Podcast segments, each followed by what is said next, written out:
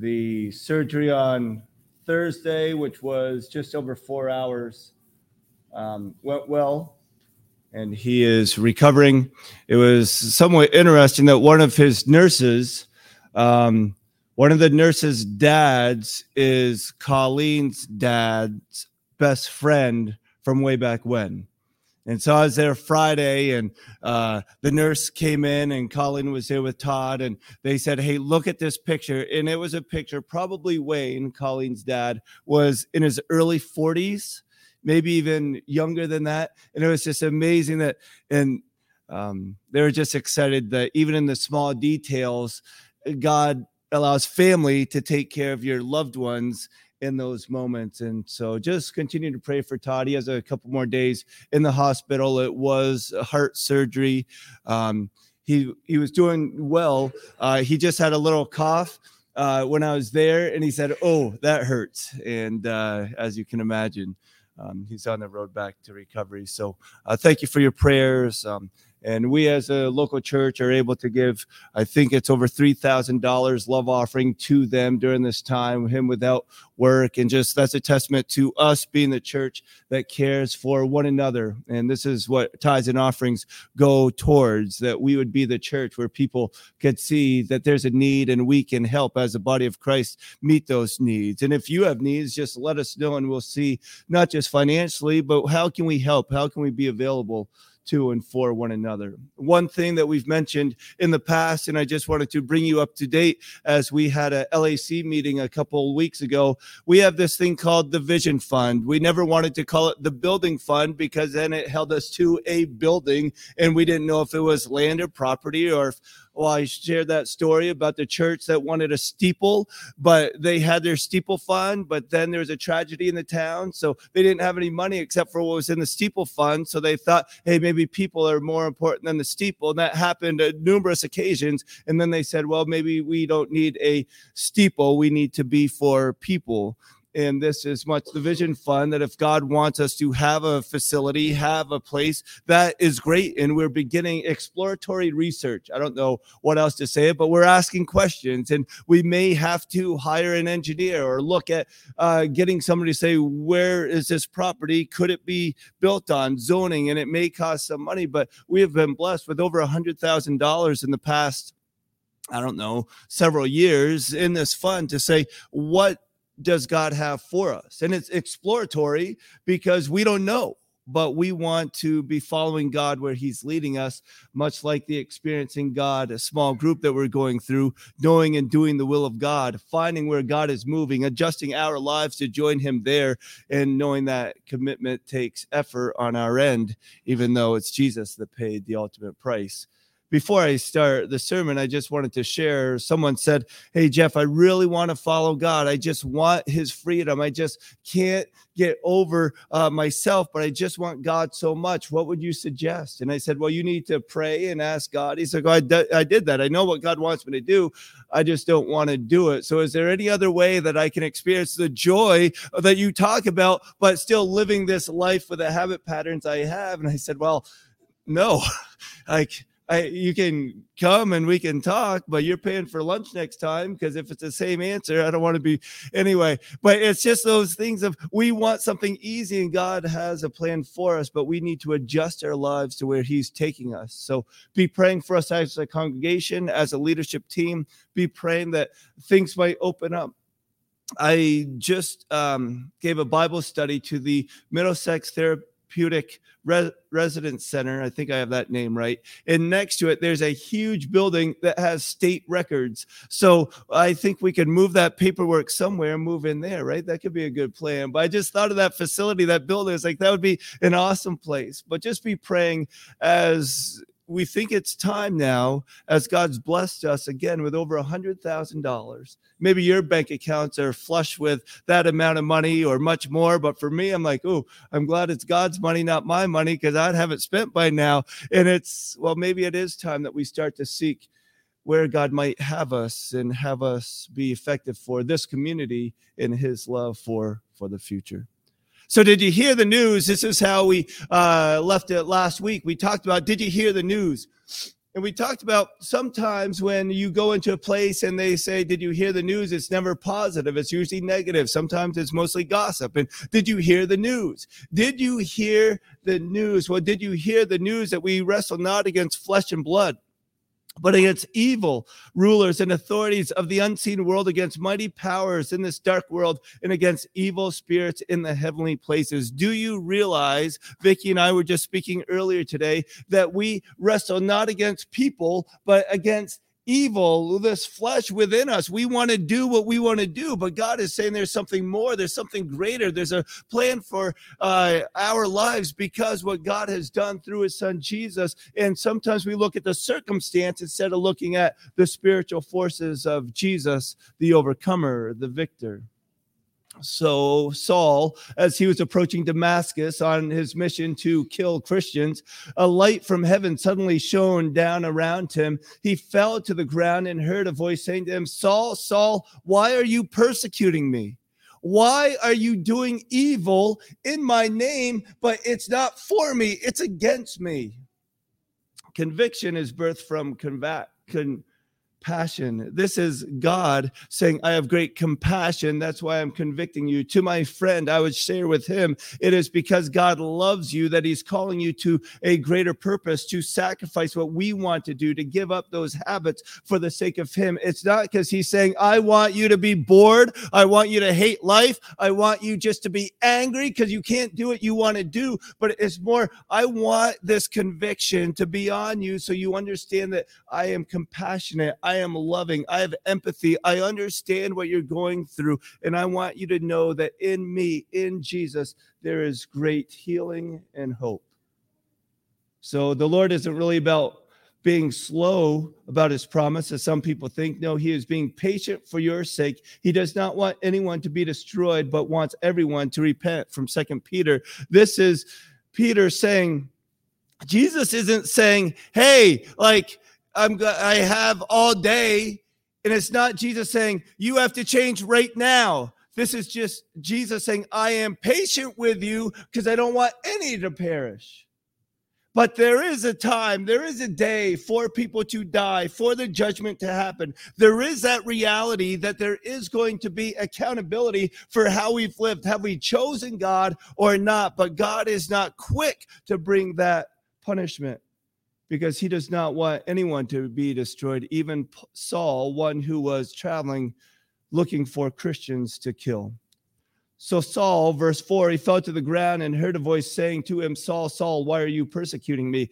Who are you, Lord? Saul asked. And the voice replied, I am Jesus, the one you are persecuting interesting, maybe a bit of conjecture, but uh, Saul is saying, I want to destroy Christians in the name of Jesus because they're heretics. They're going against the law of Moses. And so he would say, he would assume that he knew the voice of Jesus because that was in his name, Jesus' name, that Saul was going to destroy Christians. And then he hears the actual voice of Jesus. If Jesus spoke to you in an audible voice, would you know it was Jesus? Sheep know their shepherd's voice. Saul had to come to grips of this is a different voice. Now get up and go into the city, and you will be told what you must do. What do you think Saul was thinking when he picked himself up off the ground? He was blind in later states, and he hears this voice that you must go, and I will tell you what you must do. You must do what? Pay penance? This is self inflicted. Like, oh, what do I have to do? I have such great re- remorse. Uh, what do I have to do? I personally would have been a bit nervous, if not scared. Like, you're telling me what I need to do? I know what I've done. And I know that what I've done is not of you and therefore deserves great punishment.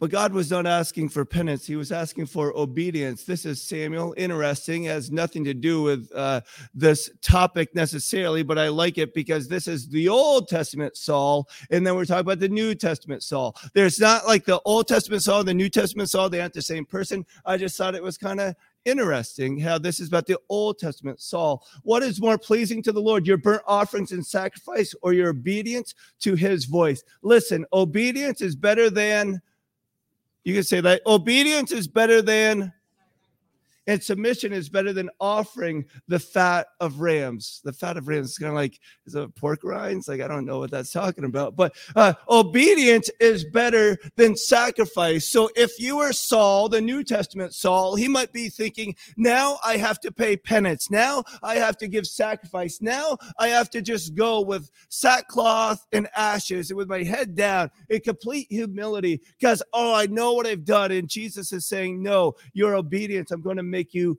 victorious. I'm going to let you know that you are an overcomer, that there is a great plan for you despite this that's happened.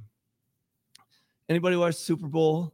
It's kind of a boring. Actually, it was an exciting Super Bowl, but I fell asleep because my team wasn't in it. But I just listened to Brian Dodd, who shared about his uh, perspectives on the Super Bowl. Christian guy, he worked with John Maxwell. I've gotten to meet him, and he shared this story. So, Brian, I'm giving you credit, but I'm stealing what you had to say as a football player, as an athlete, you have this dream as a kid. I want to play on a team that wins a championship. And then you might have this dream, you might have this thought, and to score the winning touchdown would be the most amazing thing to happen in my career, in my life as a kid. You grow up playing a sport, you grow up acting or playing an instrument and you just have this great dream of what could happen, what is going to take place, this incredible dream.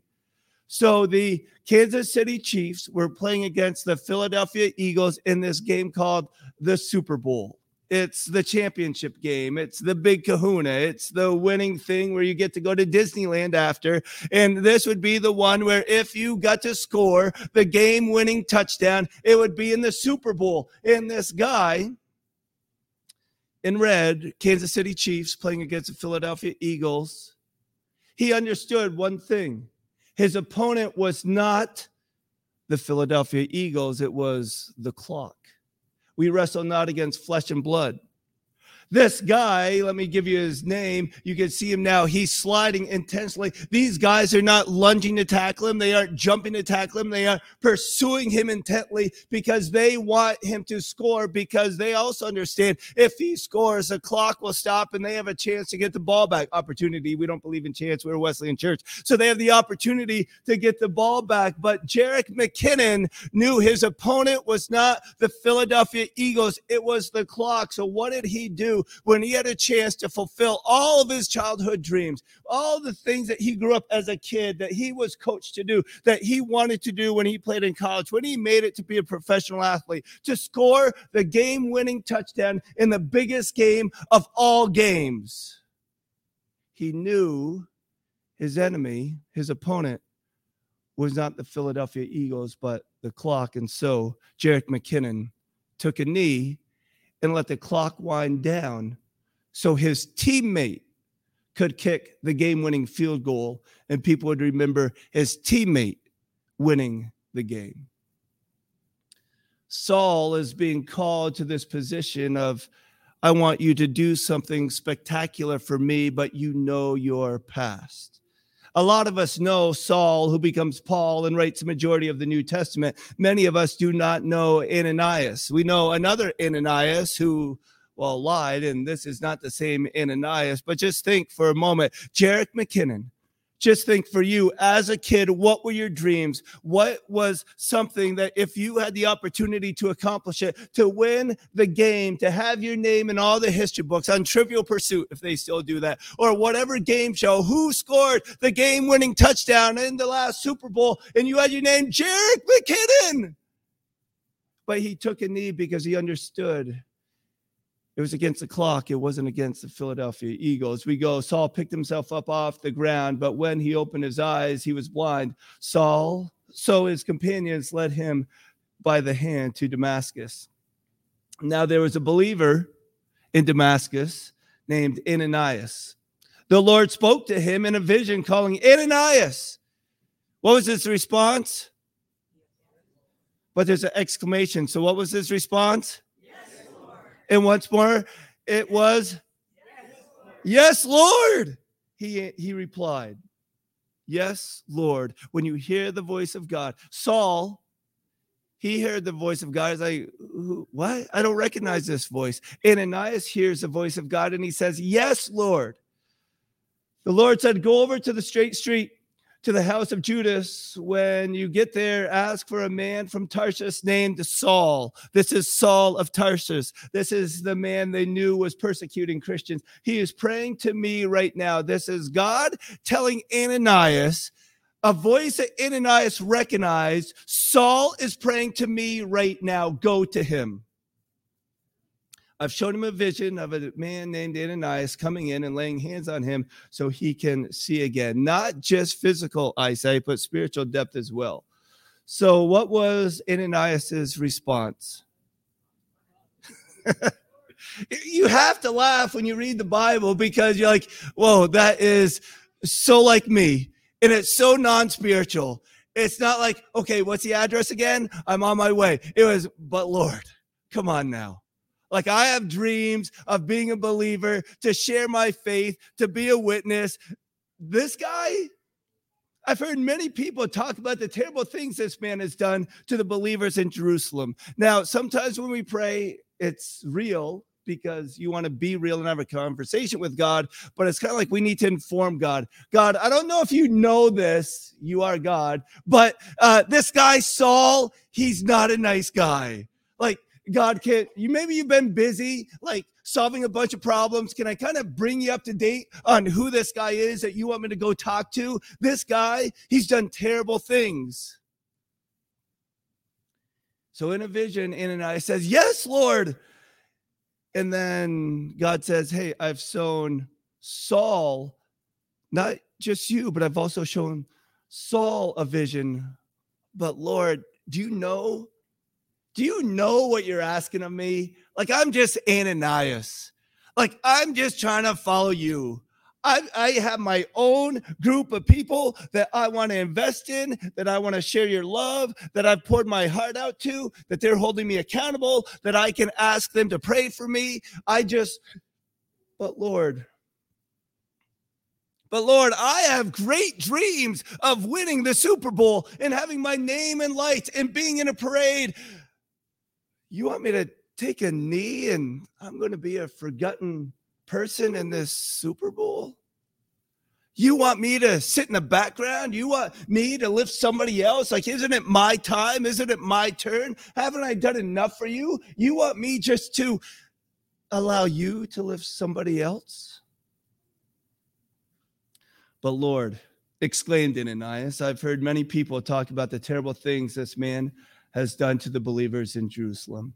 And he's authorized by the leading priest to arrest everyone who calls upon your name. Now, read it like Ananias. You know, God, he's been given authority to uh, arrest everyone. That includes me. God, that includes me, that you're asking me to go to him to. But the Lord said, Go, for Saul is my chosen instrument to take my message to the Gentiles and to kings, as well as to the people of Israel. I should have done my research. Maybe somebody knows the guy that kicked the game winning field goal. That that's like, okay, Jerick McKinnon, you are a football player. And for those that don't follow football, kickers kind of get made fun of because they aren't really football players. They're more like soccer players that, you know, they just kick the ball. No offense to soccer players, but soccer Okay, quick side note. Uh, I work with a bunch of guys that grew up playing soccer. They love soccer. They told me soccer is the most played sport in the world. And I said, by who? And they said, well, mostly kids, because every kid plays. I said, yes. And then you become a man and then, or a grown up, and then you play a real sport like basketball or something else. But that's a side note. I apologize. But anyway. So you have this opportunity to be known, to be seen and Ananias, by all accounts, by the reason God chose him is because he was humble. He followed Jesus. He was doing the right thing. And God's like, hey, I want you to lift somebody else up because I have a special plan for their lives, a chosen instrument. So we look back in First Peter once more. Yes, you who trust him recognize the honor God has given him. But for those who reject him, the stone that the builders rejected has now become the cornerstone. But for us that choose him, he is the stone that makes people stumble, the rock that makes them fall. They stumble because they do not obey God's word, and so they meet the fate that was planned for them. Ananias had a choice and he chose the right way, but you are not like that, Ananias, or us, followers of Jesus. For you are a chosen people. You are a royal priesthood, a holy nation, God's very own possession. And as a result, you can show others the goodness of God, for he called you out of the darkness and into his wonderful light. This is the opportunity that God is giving to us. Not that we would get our name and banners or on banners or in lights, but God might use us that others might know because we declared Jesus. Saul, because there are consequences, sin is sin. And God thought sin is sin. There's no big sin, no great sin, no little sin, no white sin. Sin is sin, but there are consequences that differ. For Saul, he had this consequence I will show him how much he must suffer for my name's sake. Now, I'm not saying Ananias was like, well, good. Because if I'm not going to be uh, the one in charge, at least make him suffer a little bit before you can use him. That's a pretty jaded, cynical way to look. Sometimes I have felt that way, and you can pray for me because I need prayer a lot. But there was a reality that all of us have consequence for our sin and for our action. So Ananias went and found Saul.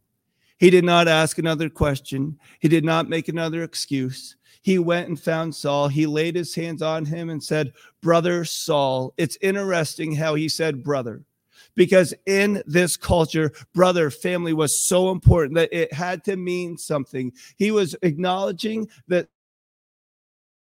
Saul was now part of the family of God. He was acknowledging that there was forgiveness between him and Saul for what Saul had done to the other Christians. He said, Brother Saul, the Lord Jesus, who appeared to you on the road, has sent me so that you might regain your sight and be filled with the Holy Spirit. It is kind of interesting how he said, The Lord Jesus, who appeared to you on the road, has sent me he was trying to put a reminder like, hey, God sent me. God sent me, the one that knocked you off your horse. He sent me. That's why I'm here. Instantly, something like scales fell from Saul's eyes and he regained his sight. Then he got up and was, then he got up and was.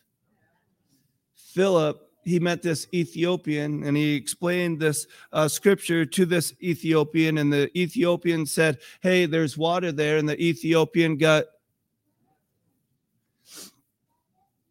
I've heard people tell me, Jeff, baptism, like, doesn't matter if you're baptized. God knows if you're saved or not. Like, well, he does know if you're a Christian or not but it's a public declaration for yourself to tell others that you want to publicly declare to everybody and be held accountable by your church family. Be held accountable by your church family that you want to grow, that you want sin pointed out. Be held accountable by your church family that you want people to come into your life so you can be um, made mature in Him and be baptized. And I want them to see and know that I'm serious about this commitment. I want to live a consistent life of faith to Jesus. Saul, when he got up, was baptized. Afterward, he ate some food and regained his strength. Saul stayed with the believers in Damascus for a few days. You have Saul that has this great plan of what he thinks he needs to do you have Ananias that feels like, hey, I'm just a Christian. I'm a follower of Jesus. I just want to declare to God. But their dreams, neither of them turned out the way they expected or they had hoped. In many ways, both of them were like Jerick McKinnon, who took a knee more. Saul was forced to his knees because God was on him so strong. And then Ananias had the choice sometimes we read the bible and we think like well those characters they didn't have any choice. They couldn't tell jesus no. Like of course like just like us. And i shared it before because I heard it once and we don't we didn't play cards growing up because you didn't play cards. I don't know exactly why. I know gambling was seen as bad. I don't know face cards, but I digress. But it's not like God broke uh, or misshuffled the deck of cards and he dropped it. He's like, oh no, it's 2023. Billy Graham should have been now or oh no i wish moses we need moses now. He shouldn't have been in the ancient days of the old testament. We need moses now. God's like wringing his hands and just wonder like what did i do? Like i dropped the deck of cards. The wrong people. They were born at the wrong time. Like we jesus came that we might know salvation. That whether it's you say your name in your head or your spouse, if you have a spouse, say their name in your head, or the person next to you, or behind you, or you might not even know their name. It's not by chance that we are here today hearing how God wants to use us as he used Ananias, as he used Saul. God wants to use us to say, Greater is he that is in me than he that is in the world. Immediately, Saul began preaching about Jesus in the synagogue, saying, He is indeed the Son of God. He is indeed the Son of God. We're going to close um, again with my friends Dave and Bethany Club. They were like on repeat as we were going through COVID, and it was just online only because they submitted a couple songs and they're great friends. I love them to death. But uh, my mom always said, What a great service when I played Dave and Bethany Club. So I thought we'd play them again as we close. And this is our benediction before we go and have brunch and have just a little gathering together. We trust you can stay. But um, this is one of my favorite songs, and we just sang it earlier. God is so good, and He's so faithful all the time, in every season, no matter what you're going through. He is good. He deserves our praise and our worship. For some of you today, probably is a big sacrifice to lift your eyes to Him and to sing this because there's so much challenge and turmoil going on in your life. My friends, that's exactly when you need to lift your eyes and when you need to raise your song of praise and declare the goodness join us. Let's declare the goodness of God together today. I love you, Lord. Sing it to Him. Oh, your mercy never fails me. All my days